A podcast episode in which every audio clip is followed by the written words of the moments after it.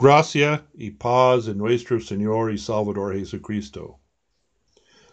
La primera pregunta es, ¿cuáles son los diez mandamientos? Hay diez mandamientos porque Éxodo 34, 28 dice así. Y él, Moisés, estuvo allá con Jehová cuarenta días y cuarenta noches, no comió pan ni bebió agua, escribió en tablas las palabras del pacto, los diez mandamientos. Encontramos las palabras que Dios escribió en tablas de piedra en dos pasajes, Éxodo 21 a 17 y Deuteronomio 5, 6 a 21. Sin embargo, la lista no está enumerada en ninguna estancia. En verdad, hoy día hay tres métodos de enumeración. Los judíos hoy cuentan estas palabras como el primero de los diez dichos. Yo soy Jehová, tu Dios, que te saqué de la tierra de Egipto, de casa de servidumbre. El segundo es no, tenga, no tengas otro Dios aparte de mí. El tercero es no hagas mal uso del nombre del Señor tu Dios. El cuarto, acuérdate del día de reposo. El quinto, honra tu padre y tu madre, etc. hasta el décimo, que es así. No codiciarás la casa de tu prójimo, no codiciarás la esposa de tu prójimo, ni su siervo, ni su criada, ni su buey, ni su asno, ni cosa alguna de tu prójimo. Por supuesto, la primera para los judíos es una declaración, no un mandamiento. Por eso los judíos hablan de diez dichos. Para ellos estas palabras enfatizan la ley de Moisés o Torah como un pacto específicamente entre Jehová y el pueblo de Israel. Y en verdad en esta Torah hay muchas más reglas para el comportamiento de los israelitas como individuos, miembros de familias y una nación.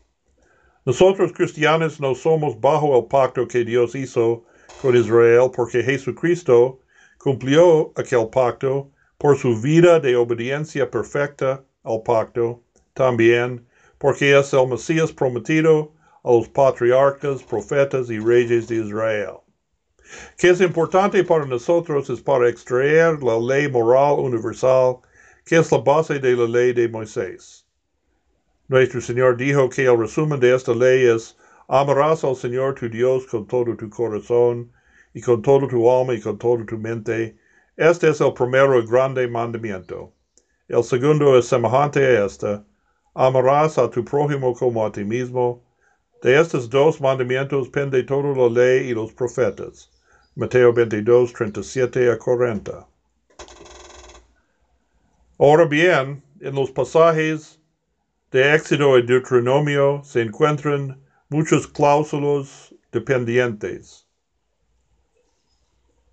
Por ejemplo, no te harás imagen ni ninguna semejanza de cosa que está arriba en el cielo, ni abajo en la tierra, ni en las aguas debajo de la tierra. Para algunas iglesias cristianas, este es el segundo mandamiento. En este sistema no tengas otros dioses es primero. El tercero es no hagas mal uso del nombre del Señor. Hasta el décimo que es igual de él de los judíos.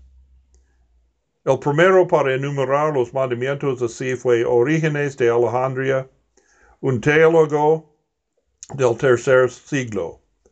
Hoy día este sistema es el preferido de las iglesias reformadas en la tradición de Zwinglio y Calvino, también las iglesias ortodoxas de Europa Oriental y Asia.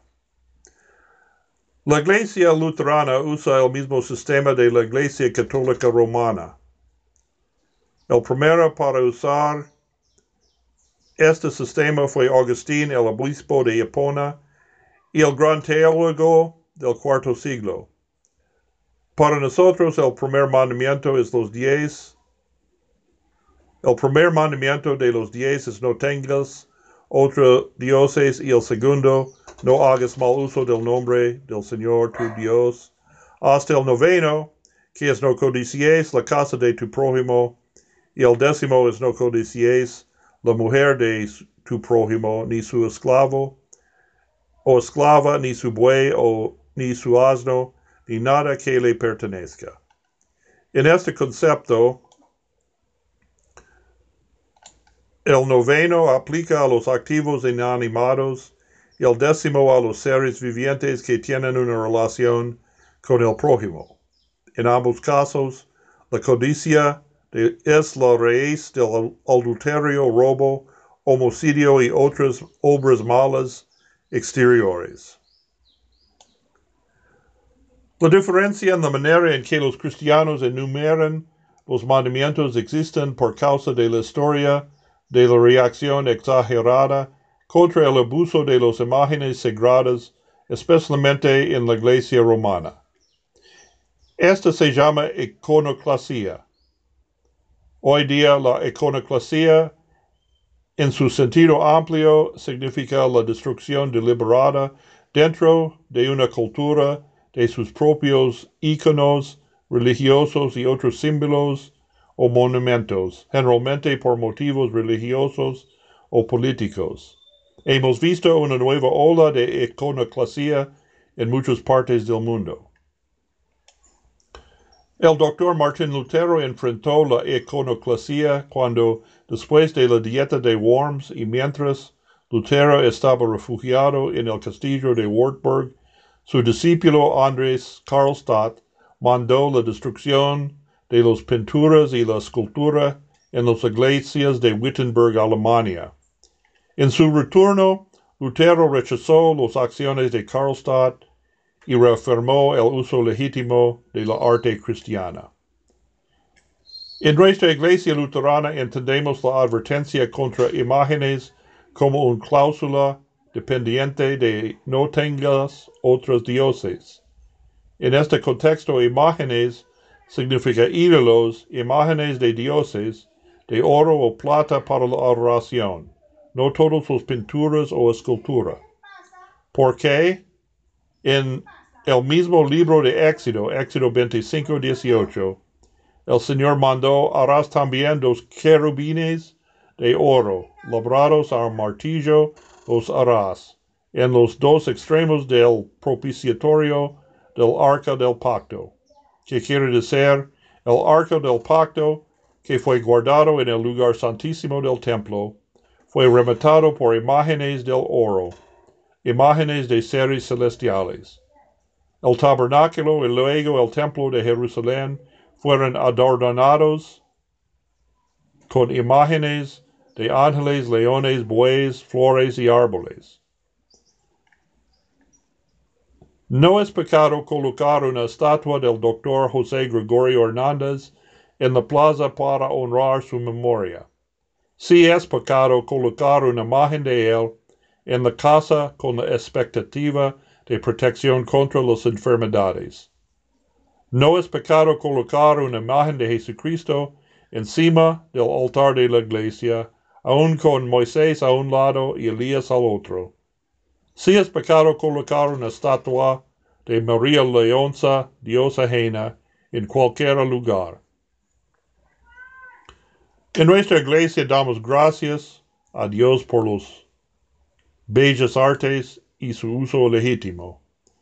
Este día de conmemoración del profeta Elías, damos gracias por su lucha contra la idolatría verdadera y su apariencia y testimonio al lado de Jesucristo nuestro Señor en el monte de transfiguración. Amen.